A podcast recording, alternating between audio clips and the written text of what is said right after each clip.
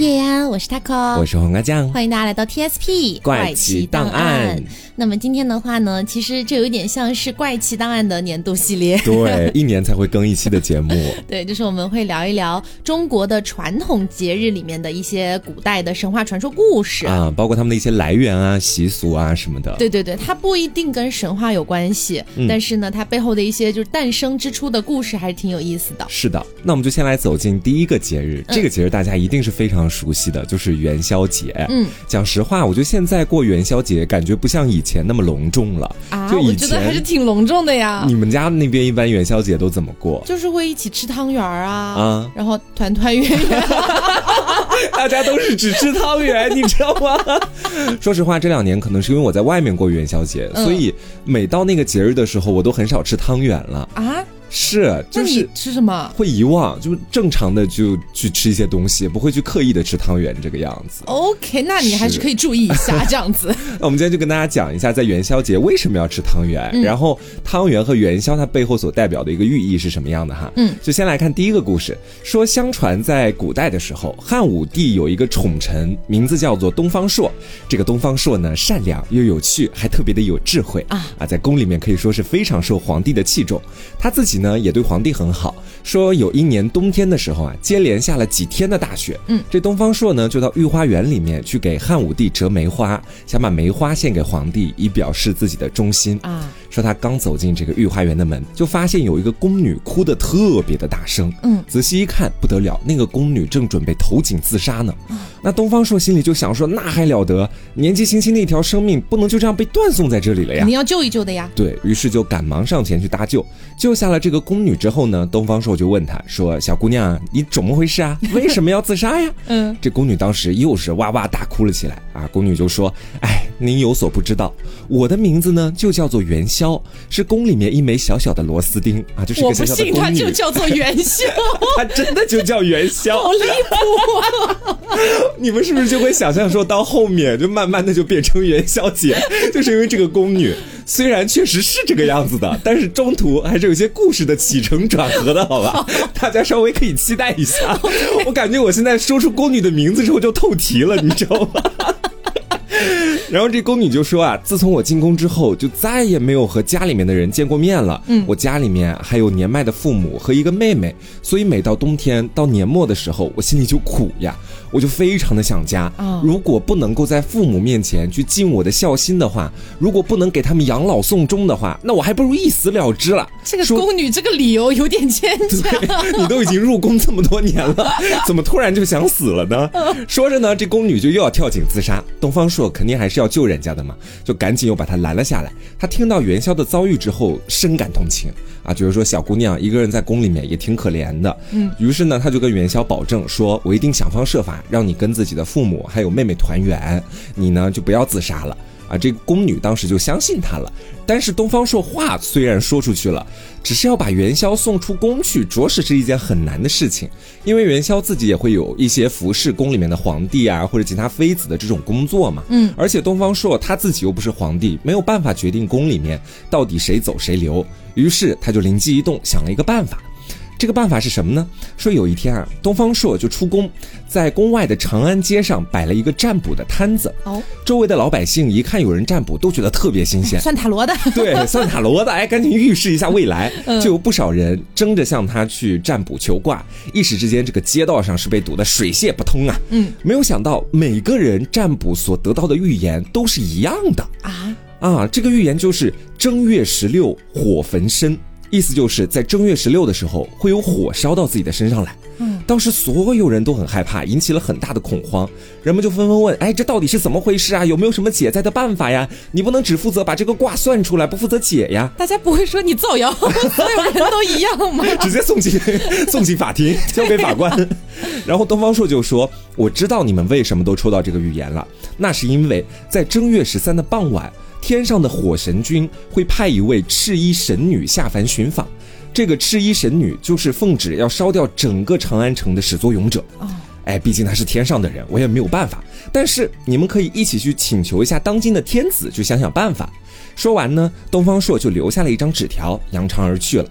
老百姓就拿着这个纸条到宫门面前，一个个都跪下来说：“求求皇帝啦，救救我们，帮帮我们。”嗯，汉武帝当时看到有这么多百姓都过来求他办事儿，就出来问到底怎么回事啊？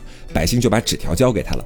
汉武帝接过纸条一看，上面写着这样的一句话：“说长安在劫，火焚帝阙，十五天火，焰红宵夜。”意思就是在正月十五的时候会有一场大火烧整个晚上。这汉武帝当时也信了啊，他心中大惊，说：“这可如何是好？有人想要烧我的长安城。”于是就赶忙请来了东方朔，说：“爱卿啊，民间有很多人都说长安城要在正月十五的晚上起一场大火，我这该如何是好呢？”东方朔其实他自己知道到底是怎么回事。对啊，不是就他搞的吗？对，然后他就假意的思考了一下，就说：“哎呀。”听说这个火神君最爱吃汤圆，宫中的宫女里面不是有一个叫元宵的，经常给你做汤圆吗？要不然十五的那天晚上，你让元宵做好汤圆，我觉得有点绕这句话，你知道吧？让元宵做好汤圆。对，因为在我们现代人看来，元宵和汤圆其实是一个东西嘛。呃，它本质上有区别，是有区别的。对对对，我之前看到说汤圆一般都是用手捏出来的、揉出来的啊，但是元宵是用筛子滚出来的哦，好像是有这样的一个说法哦。嗯。然后东方朔就继续往下说了，他说：“陛下，要不然你带上元宵给你做好的汤圆，去焚香上供，讨好一下火神君。同时，你还要下一道圣旨，就是让京城里面家家户户都得做汤圆，一起去敬奉这个火神君。嗯，然后还要让百姓们在正月十五的晚上挂灯笼，在满城都点鞭炮、放烟火，营造出那种满城大火的假象啊。这样的话，天上的神仙看到了之后，就以为大火已经烧过了，可能就会放过我们了。而且你还要通。”知城外的百姓啊，十五的晚上都可以去进城看灯，去燃鞭炮，让他们混在人群当中，就当消灾解难了。嗯，这汉武帝当时听完之后说：“哎，果真是我的爱臣呐，这个方法非常的好啊！”汉武帝就十分高兴，传旨就按照东方朔的办法去做。然后到了正月十五的晚上，长安城里面特别热闹，张灯结彩，人来人往。宫女元宵的父母也带着她的妹妹进城观灯了。当他们看到街上有提前布置好的、已经写上有元宵字样的灯笼时，都特别惊喜的大声喊说：“元宵，元宵，你到底在什么地方啊？”宫女元宵这个时候也在外面赶集。他就听到了喊声，就和家人团聚了。嗯啊，就这样热闹了一整夜。长安城呢，果然平安无事。那必然是平安无事，因为一切都是一场谎言。本来就平安无事。对，废话文学。嗯，这汉武帝当时就特别开心，就说：“哎呀，我们也算是躲过一难了。但是难保，说不定以后在下一个正月十五的时候，又有人要来烧我们长安城呢。”嗯，于是就下令说，以后每年的正月十五都得做汤圆供奉火神君，感谢他的不杀之恩。而且正月十五照样要全城的去放烟火、挂灯笼，而且因为宫女元宵做的汤圆最好，后来的人们就把汤圆叫做元宵，然后这一天就叫做元宵节。嗯。然后我们讲的第一个故事，其实是跟我们以前的一些皇帝有关系的，啊，这个时间相对来说还比较近一些了。因为接下来我讲的第二个故事，可能在更久远的时间里面了，它是跟玉皇大帝有关系的，是另外一种说法是吧？对，算是另外一种说法，说是在远古时期的时候，玉皇大帝呢身在天上，但是他时常会担忧自己，就是不能时时刻刻观察人间的动向，就心里有点慌，说你们凡间啊，老喜欢搞事情，今天出个孙悟空，明天出个哪吒的，是不是？挺。挺吓人的，所以说得有人替我监管人间，监视这个人间。于是呢，他就特地派了灶神菩萨留在人间，观察世间万象，了解民生和民情。嗯。而且规定了，让灶神菩萨每月逢三都得上天回禀。什么意思呢？就是说，在每个月的初三、十三、二十三的时候，嗯，都得回天上向玉皇大帝禀报人间的情况。嗯哼，说在有一年十一月二十三的时候，这个灶神菩萨，我觉得他是在人间闲出屁了，他就能给这个玉皇大帝打小报告了。说人间百姓一年三百六十五天都吃的是粗茶淡饭，每天都辛勤劳动，而且从来都不歇息。长此以往下去，我担心百姓们会因为过度疲劳累坏身体。他们累坏了的话，就不能生产了，就会影响人间的贡献。这玉皇大帝听完之后也挺慌的，他就赶紧召集各路神仙过来想办法。这个太白金星当时就说了：“说陛下，你可以命令那陀祖师下凡，让他给百姓们下一点药。”让他们慢慢的发起病来，这样他们自然就会休息了。神经病啊！你知道这太白金星也是有点东西，百姓们累还没累坏，先给毒死了，你知道？玉帝还准奏了，他就命令那陀祖师说：“你下凡下药去吧。”然后呢，就在腊月初八的早上，那陀祖师就。风风火火的带着药来到人间，来投毒了。对，偷偷的在百姓们的饭锅里面丢下了这种疯人药。还好啊，丢的是能让人发疯的药，不是让他们死的药。啊，这药让他死，哎，他只是想让他休息，怎么会让他们死了？然后这个药一下锅呢，就变成了大豆、豌豆、蒜苗、豆腐和肉。百姓们吃了之后，果真都慢慢的疯了起来。女人们都开始缝新衣、绣花鞋，男人们呢都开始杀猪宰羊。总而言之，就没有人去下地干活了。哦。然后过了腊月二十四的时候，老百姓们就越来越疯了。嗯。这边有人到处请人吃饭，那边有人到处请人喝酒。嗯。到了腊月三十的中午，这百姓们都拿出了各种好吃的食物，围在桌子旁边，全家人都开始大吃大喝起来。而且从正月初一开始，男女老少不光吃好的、喝好的，还整天到处去玩耍，完完全全忘了下地务农的事情啊！还有人画着花脸到处敲锣打鼓唱戏的都有。然后到了正月十三，这个灶神菩萨还在人间观察万象嘛，他就又回去给玉帝打小报告了。不好啦，百姓们全疯了，只知道吃和玩，一样活都不干，这样下去如何得了？嗯，玉帝听完之后又十分惊讶，立马又拉了个群聊。然后这太白金星这时候又说了：“解铃还需系铃人啊！”我觉得太白金星就是一个甩锅甩的很干净的人，都跟他没什么关系。对，每次都是借着玉帝的威风去压别人做事情。嗯，然后玉帝呢就又让这个那陀祖师下凡去治理。那陀祖师说：“烦死了，烦死了，怎么老要我下药？” 然后到了正月十五的晚上，那陀祖师就把百姓们的晚餐都变成了汤圆，里面放些芝麻、核桃、白糖这样的清醒剂，其实就等于是让百姓们从那种疯病的状态当中清醒过来，下解药了。对，百姓们吃了之后，第二天早上疯病全好了，家家户户呢就照旧男耕女织，恢复了往日的劳动，啊而且就这样周而复始的延续下去，慢慢就形成了元宵节吃汤圆的这样的一种习惯。嗯，这个也蛮扯淡的。对，说汤圆是解药。嗯。所以，我们刚刚讲到的是元宵的故事嘛？嗯，好，我觉得非常的离谱。我跟你说了吧，今天这些故事会有点搞笑和离谱。好，那么我接下来要跟大家讲的是重阳节啊啊！我不知道大家小时候学课文的时候有没有学到过一篇文章，你可能记得，也可能不记得了。那没关系，今天我们一起来回顾一下。好，而且同时的话呢，还会跟大家讲。基于这篇文章延伸出来的其他的一些内容啊，不是只有那个文章的内容。首先，我们来说重阳节，大家应该都知道在几月几号，在九月九。对，那为什么在九月九又叫做重阳节呢？是因为九这个数字在易经当中它属于阳数，阴阳的阳。什么叫阳数呢？就在易经里面呢，相当于是奇数为阳。偶数为阴啊，是哎这样一个说法。然后呢，民间普遍觉得九这个数字是最大的嘛，嗯，就我们我们不考虑什么十九、二十九哈，它就是一个最基础的零，然后到九这样的数字，十就能把九压死，不一样嘛，那是两位数嘛，是。就一位数里面九是最大的嘛，啊是可以这样理解哈。那么九月九号就相当于是两个阳数相重叠了啊，所以叫重阳。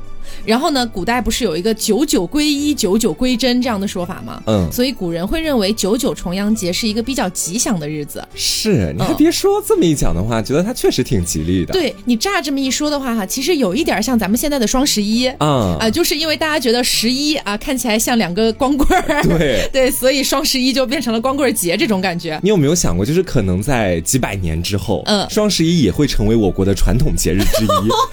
真的有可能，对吧？因为其实这么看的话，重阳节它只是两个阳数相重合，可能在当时的人看来，这也是一个机缘巧合而来的一个节日，就像现在的五二零啊什么之类的这种感觉哈。对。那么古代的时候呢，在民间重阳节是有登高祈福、拜神祭祖等等的一些习俗的。嗯。那么它是一直到传承到今天，又添加了敬老这样的内涵。是啊，所以现在主要我们重阳节要干的事情就是登高尊敬老人，就是登高赏秋，还有尊敬老人。是。好，一年四季都得尊敬老人啊，朋友们，不是只有在重阳节这一天，是这一天是特别的一个日子，这样子。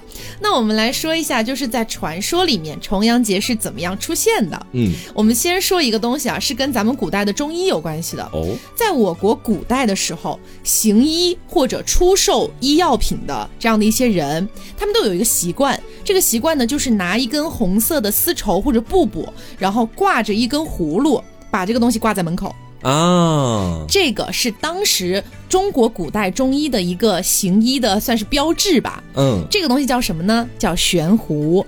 悬壶济世。对对，悬壶济世这个词儿就是从这个故事里面来的。原来是这样。对，然后呢，其实这个标志我今天也有求证一下，就是其实现在的很多中医馆已经不太这样做了。嗯，呃，但是还是有少量的医馆在这样做，只是说古代的话，基本上大家都会这样子。这就很像是一个职业，他身上的一个特质。对对，就好像现在我们看到很多医生，只要是在上班，都会穿白大褂一样。以前的医生可能都会在自己的医馆门前去挂一个葫芦。嗯，然后我们来说一下这个挂葫芦和重阳节有什么关系啊？嗯，在《后汉书》当中有记载到一个故事，说当时啊有一个外来的老翁，不知道这个老翁叫什么名字，人们都称他为胡公。嗯，因为他身上老是绑着一个葫芦。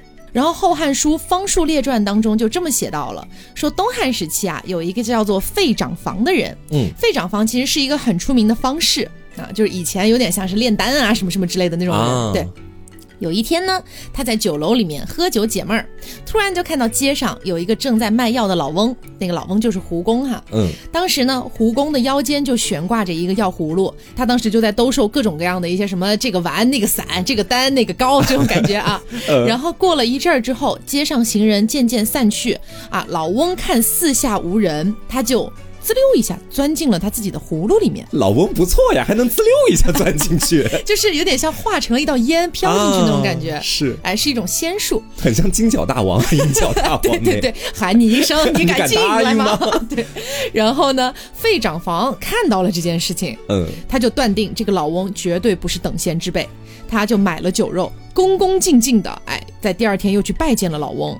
老翁知道他的来意了之后，就说啊，原来是想跟我一起呀，学点东西，钻进我的葫芦里是吧？这马屁拍的不错呀！哎，买了酒肉嘛，行吧，那我就带你一同进入葫芦。嗯，等进了葫芦之后，费长房睁眼一看，只见珠兰画栋，富丽堂皇，奇花异草，那是宛若这个仙山琼阁，别有洞天呐！别有一番天地，对，桃花源记嘛，是吗？是。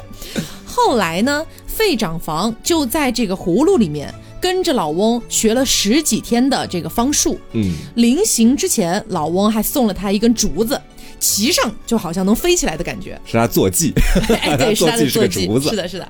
然后后来他返回家里面的时候，他的家人其实以为他早就死了，为什么呢？因为他不是在那个葫芦里面跟着老翁学了十几天的法术吗？没他的消息，不是，其实已经过了十几年了啊。对，原来湖中一日，外面也是一年呢。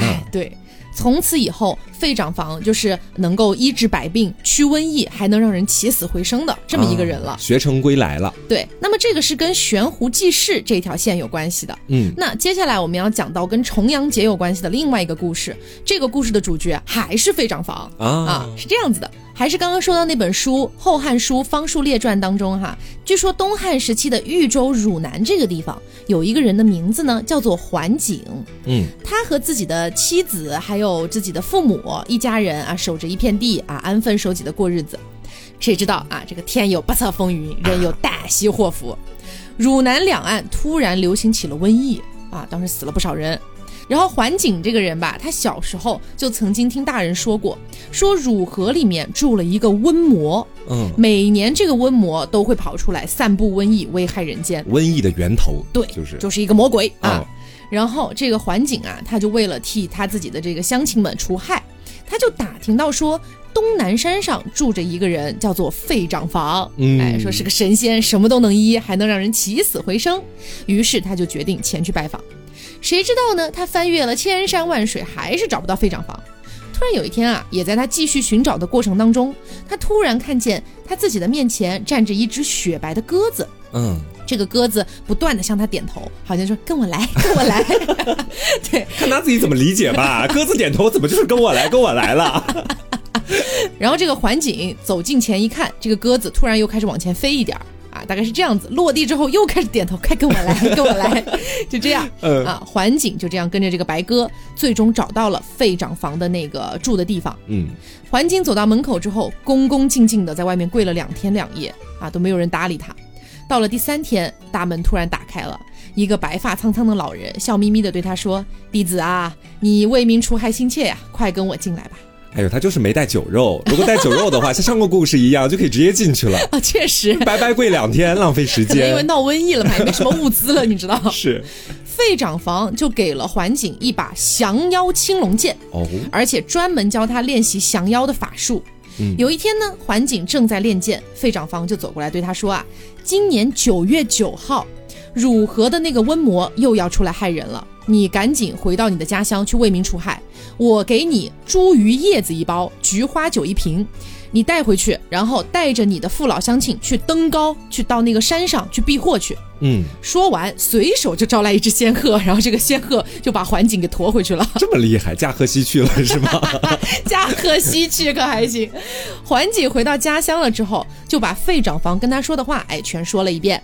到了九月九号那天呢，他就带着全村人登上了附近的一座山，然后把茱萸的叶子分给每一个人，让瘟魔不敢靠近啊。原来是这个瘟魔害怕茱萸叶子，我也不懂为什么。就跟年兽为什么会害怕鞭炮一样。对对对，以前的故事都是这样的，是他的弱点。对。然后呢，又把菊花酒倒出来，每个人都喝一口，说是可以避瘟疫。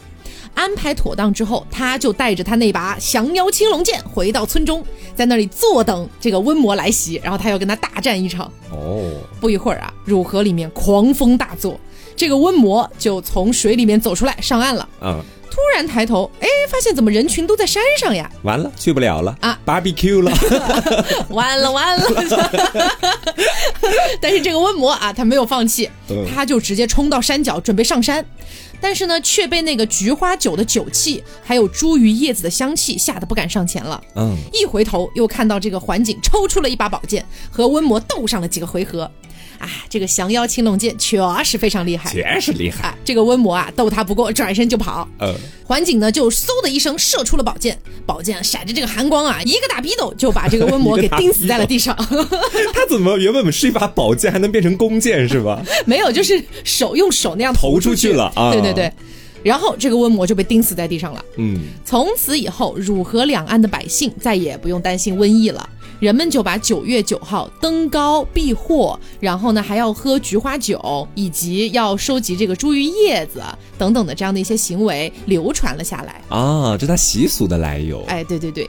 其实就前面听故事的过程当中，可能真的是我做 TSP 做太久了。嗯，不是说它有一个那个坐骑是个竹子嘛？啊，对。我刚就在想，这竹子会不会飞到日本就变成会业绩了？离得有点离谱。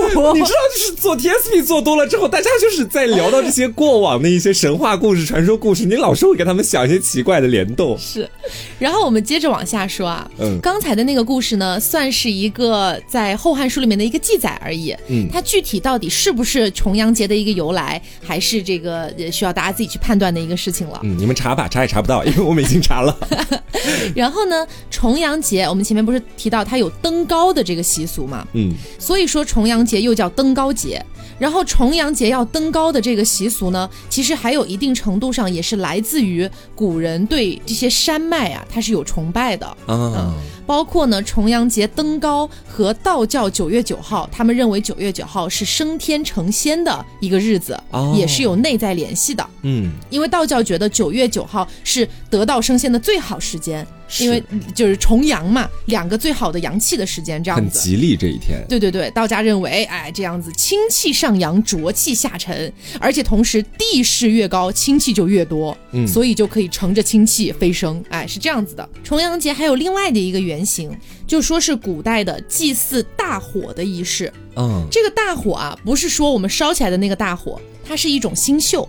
就是上古时期的人们，不是根据日月星辰的这个运行轨迹，然后把黄道附近的星象分成了二十八组嘛，叫做二十八宿。是，然后这里面就是哎呀，非常的复杂啊。今天见才知道的东西。对对对，这里面的其中一个叫做大火，是这样子的，就说是人们当时就会在九月九号这一天去祭祀大火，因为他们觉得这个时间是刚好可以拿来祭祀火神的。嗯，哎，其实有也有一点点像是你前面讲的那个祭灶的。它可能是同一个源头哦，是这样子的。那么也不知道大家会不会好奇哈，就是古代这样的一个重阳节，它在以前其实是不太有那种就是尊敬老人的这个含义在里面的。我也发现了。嗯，那么它是怎么样演变到现在的呢？其实是这样子的，就是我们前面讲到过的民俗观念当中，觉得九这个数字是最大的嘛，嗯，所以它其实是有长久长寿的含义的哦。嗯，是这样。对对对，所以它在历史的一个呃演变过程当中。中就糅杂起来了这个含义，也希望老人能够活得长长久久。嗯，就是人们寄托希望他长寿的一个祝福。嗯，所以在二零零六年的五月二十号。重阳节就正式的被国务院列入了首批国家级非物质文化遗产名录。然后，二零一二年全国人大常委会修订通过的《中华人民共和国老年人权益保障法》规定了每年农历九月九号都是老年节。嗯，所以是这样子。呃，其实它包含了很多的含义，就是因为重阳节它又象征着呃刚好到了秋天，我们要赏秋要登高。嗯，然后登高的这个含义本身就是很吉利的，就是在道教里面它代表那个清气上扬嘛，有种飞升的感觉。然后它还有两个杨树重叠这个意思。嗯，然后它又加上了代表长久长寿的一个含义，所以整体上来说，重阳节算是一个比较吉祥的一个节日了。嗯，是这样子的。那我们接下来再给大家讲一个大家可能都听过，但我觉得现在也是。在这个节日里面，你所要干的事情已经被弱化到不成样子的这样的一个传统节日，就中元节哦。大家都知道中元节要祭祖嘛，对。现在很多人基本上都已经只剩下烧纸钱这个习俗了，嗯。而且如果你在城市里面，可能连烧纸这样的一个习俗也很难完成，是。所以我们今天就带大家一起看一下中元节有哪些你不知道的习俗，包括它背后的一些故事。嗯，说是在农历的七月十五的时候。这个时候呢，盛夏已经过去了，天气开始慢慢转凉了，气温特别的温和，所以在民间才会相信祖先会挑在这个好日子回家去探望子孙。因此才需要去祭祖，嗯，所以你会发现说，并不是我们活人主动去找死人，而是死人他们要在这个合适的时候来找我们，我们是等于在中元节迎接他们这样的一种感觉，嗯，然后到了中元节这一天，一般都要把先人的牌位一个一个请出来，然后恭恭敬敬的放在专门的桌子上面，再在每一位先人的牌位前插上香，然后在早中晚供上三顿饭，一直到七月三十号。再把祖先的牌位请出去哦，供半个月呢。对，所以你想想看，其实现在我只有在农村老家的时候才能看到这种习俗，而且供不到半个月，大概也就供一天。对，一天差不多了。是，然后在城市里面相对来说就根本没有这样的一种习俗了。嗯，然后如果说有先人的画像的话，哈，也要把它请出来挂上。然后祭拜的时候呢，就按照辈分依次去给家中死去的那些先人们磕头，然后就默默地向先人汇报自己这一年的情况，请求他们保佑自己平安健康。然后再将祖先送回去的时候，就要烧纸钱和纸做的衣服。哦，而且在江西和湖南的一些地区，中元节其实是比清明节、重阳节更重要的一个祭祖的日子。嗯。我们说中元节还有一个习俗，我觉得大部分人应该都不知道，就是吃鸭子啊。对，中元节一定要吃鸭子，为啥？这个是有原因的。关于为什么要吃鸭子，有好几种不同的说法。有人就说，中元节不是祭祖的日子吗？就不能用鸡作为祭品，因为古代人吗？不是，因为古代人认为鸡的爪子往后刨，会把人们给祖先送过去的那些钱财啊都刨出来，这样的话就送不到祖先的手中了。啊啊啊，好坚强，所以只能指派家中的鸭子作为祭祀的使者，因为鸭子都是踩踩踩，对对对对，它 不会往后掏。嗯，而且还有一种说法是说，去阴间不是要过河嘛？嗯，河上只有一座奈何桥。然后桥上常年都很拥挤，鸭子就可以带着给祖先的祭品直接游到对岸去。对，所以鸡飞也飞不了，游也游不了。是，所以中元节当天的祭品就以鸭子为主，而且祭祀活动结束之后，这些被祭祀的鸭子往往也都是被活着的人们吃掉了嘛。嗯嗯。所以慢慢就流传下来了，中元节一定要吃鸭子的习俗。哦。然后还有人说是在古代北方人攻打南方的时候，遇到了江河，就迟迟不能过去，因为北方人往往水性都不太好。好，所以说这场仗一直打到七月的中旬，还没有把南方打下来。嗯，于是从七月的中旬开始，北方人就说：“那我们就吃鸭子吧，祈求我们以后的子孙可以适应水性，让我们的水性越来越好。”久而久之，在从七月中旬开始，不应该吃鱼吗？对虾 是鸭子的水性感觉没那么好呀。但不管怎么样，久而久之，七月中旬开始吃鸭子就成了传统，也就是我们所说的中元节吃鸭子。嗯，然后还有一种说法，这个就是你前面说到的谐音了，说压和压力的那个压是同样的音调，嗯，所以人们就认为吃鸭子可以压住鬼魂，哦，是这样的一个意思。然后中元节还有另外一个习俗，放河灯。这个我只在电视上看到过。这个确实是有的，我是知道这个东西的。啊，你们老家那边会放河灯吗？呃，我虽然没有亲眼见过，但是我总觉得隐隐约约好像有听说过 这种感觉。就在古代民间认为中元节不是鬼节嘛？嗯那既然是鬼的节日，就应该张灯结彩为他们庆祝节日。嗯，但是人鬼有别，人在阳间，鬼在阴间。陆地为阳，河水为阴。嗯，而且古代的人们认为啊，水下是非常神秘和黝黑的，很容易让人们联想到传说当中的地狱。哦，所以人们就认为鬼和水有着密不可分的关系。嗯，所以说在中元节的时候，如何给鬼去庆祝他们的节日呢？就选在河上面给他们放河灯。嗯，因为只有在水下和鬼才是相对来说离得比较近的。而且感觉都是放那种荷花灯。对，就是因为有佛性嘛，好像可以超度的感觉，还是怎么样？你说的一点都没有错。这个放河灯的目的，就是为了普渡水中的那些孤魂野鬼。嗯，这些孤魂野鬼，他们死后想要转世脱生，但是又找不到路的话，你就可以给他们点一盏河灯，这样的话就给他们照到了能够让他们投胎转世的路。嗯，然后还有一个习俗叫做吃鬼头啊，是不是听着特别吓人啊？我们都碰不到鬼，怎么吃鬼头？这个其实是有一个故事的，吃小鬼头。你在说什么？我怀疑你在搞。我说吃小鬼头，更为鬼。好好好，是我自己听错了音调，好吧？说在很久很久以前，每年的七月十五，凡间都要烧纸钱嘛。就开始几年，这些活动可以帮助人们驱邪避凶，阴阳两界呢也相安无事。可是后来情况就有变了。不只是孤魂野鬼，就连一些小鬼都要出来祸害人。在这一天，他们不仅抢夺贡品和纸钱，还会敲诈凡人，就他们的狂欢日是吧？对，就弄得人间乌烟瘴气，瘟疫横行，嗯，百姓那叫一个苦不堪言。于是呢，就有人听说阴间有一位专门打恶鬼的神，叫做钟馗啊。现在提到钩子，钩子，对对对，我脑子里都想的是这些。就凡间的大家都想请钟馗嘛，但是钟馗是神仙。百姓们都是很普通的凡人，怎么才能把他请过来呢？于是就有人想了个办法，就说我们要不然把钟馗的神像挂起来。嗯，他但凡觉得说，哎呀，看看这些凡人把我都供奉起来了，我是不是得出来感谢感谢他们？但凡有这种想法的话，那不就出来见我们了吗？啊，我记得之前我们讲《聊斋》的时候，好像也有提到过，嗯，就是呃。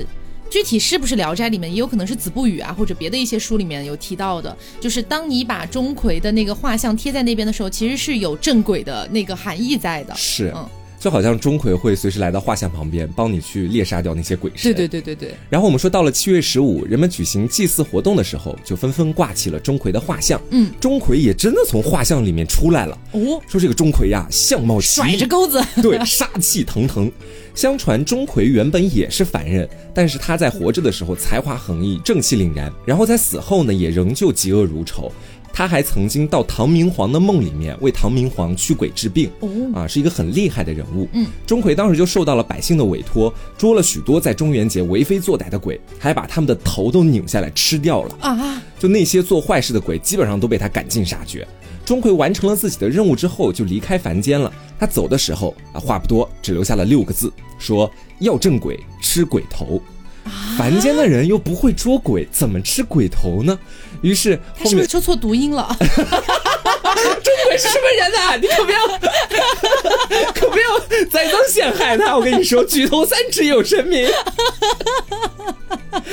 到后面，比较聪明的老百姓就想到了一种办法，他们把面粉做成那种鬼头的形状，嗯，然后用蒸或者煮的方式去吃它，然后一边吃一边还要说吃鬼头，吃鬼头啊！这个方法果真特别奏效，那些恶鬼就很少再到人间去作恶了。相当于恶鬼看到那个画面被吓到了，对，不敢来了。他吃我，这种感觉。然后吃鬼头的习俗一直流传到了现在，但多数已经是流于形式和表面了。嗯，很少有人知道这个习俗的由来。所谓的鬼头，也在现在被简化成了那种包着馅儿的团子啊啊。然后我们说中元节还有另外的一个别称，叫做忏悔节。嗯，这是怎么来的呢？说在道教传说有一个名叫陈子岛的人。他和龙王的女儿结了婚，嗯，结了婚之后呢，分别在正月十五、七月十五和十月十五这三天生下了三个孩子，嗯，这三个孩子的名字就叫天官、地官和水官。提到天官，是不是突然想到天官赐福？呃，是对。然后呢，这三个孩子长大了之后，就分别掌管人间的赐福、赦罪和解厄这三个点。这三官真的是法力无边，他们会在自己生日的当天，就是我们前面说到的正月十五、七月十五和十月十五这三天里面，到人间去巡游，检查什么呢？检查人们的品质是好是坏啊。对于那些他们都是在下半年出来巡视，上半年休息，上半年休息睡觉。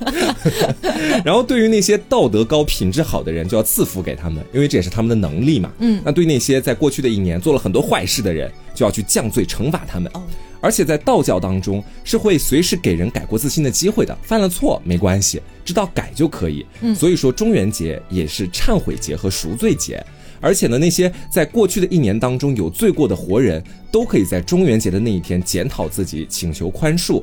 然后在过去的一年当中做了坏事啊，害了人的孤魂野鬼，也要在这一天请求宽恕，不然的话，三观就会去找他们麻烦，去问责和降罪，嗯，是这样的一个含义在其中。就我觉得说，我们今天讲了这么多节，就慢慢我在做资料的过程，包括在做节目的过程，都会发现我们国家的文化真的是源远流长。确实，你看，就是这几个简单的节日，可能在现在很多人都不太过这些节了，嗯，但你但凡去挖掘一下，你就会发现它背后可以折射出来好多东西。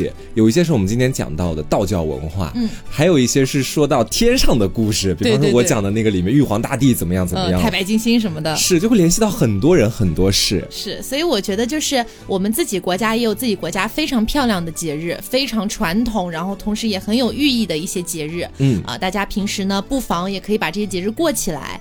其实国家这几年确实也一直都在就是弘扬这些传统节日嘛，就比如说有一些放假的计划呀，或者等等的。是，而且我们家那边其实以前端午节的时候都不太去赛龙舟的，嗯，但是就是为了宣传传统文化，现在每一年在我们家旁边有一个特别著名的河流叫桃花潭，嗯嗯，在上面都会去举办赛龙舟的比赛，还会在央视转播，就是整个关注度一下就提起来了。对，我觉得这种节日其实是咱们中国人自己的节日。其实就像之前马上到圣诞节的时候，有很多听众来问我们可不可以做圣诞特辑，其实我们之前不是没有做过的，但是可能就是年 年纪大了，你知道。是，然后就越来越觉得自己国家的这些传统节日会更有意思，然后也希望大家可以跟我们一起去关注到中国的传统节日，把我们中国自己的东西，哎，去给发扬光大的感觉。是的，嗯，然后其实今年过年也特别早嘛，今年是一月三十一号，就是那个除夕了。对，而且今年没有年三十儿，只有年二十九。哦，对对对，好像是这样的。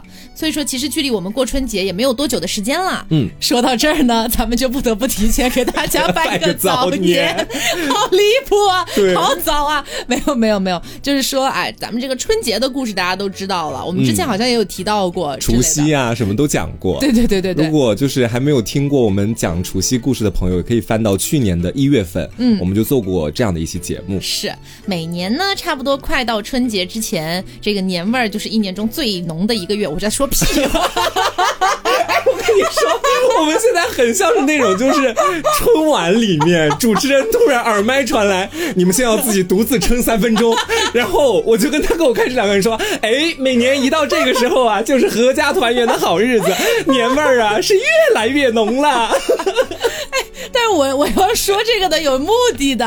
好，你说。我要说这个是因为我觉得好像真的是每年快到这个时候，我们才会想要专门拿一期节目来做传统节日相关的东西啊。因为那种年味儿越来越浓，你就很想要聊这种内容，你知道吧？是这样子。演的好，可以。好的，那么本期节目呢，差不多就是到这里，也希望大家能够喜欢。那么我是 taco，我是黄瓜酱，那我们下周再见，拜拜。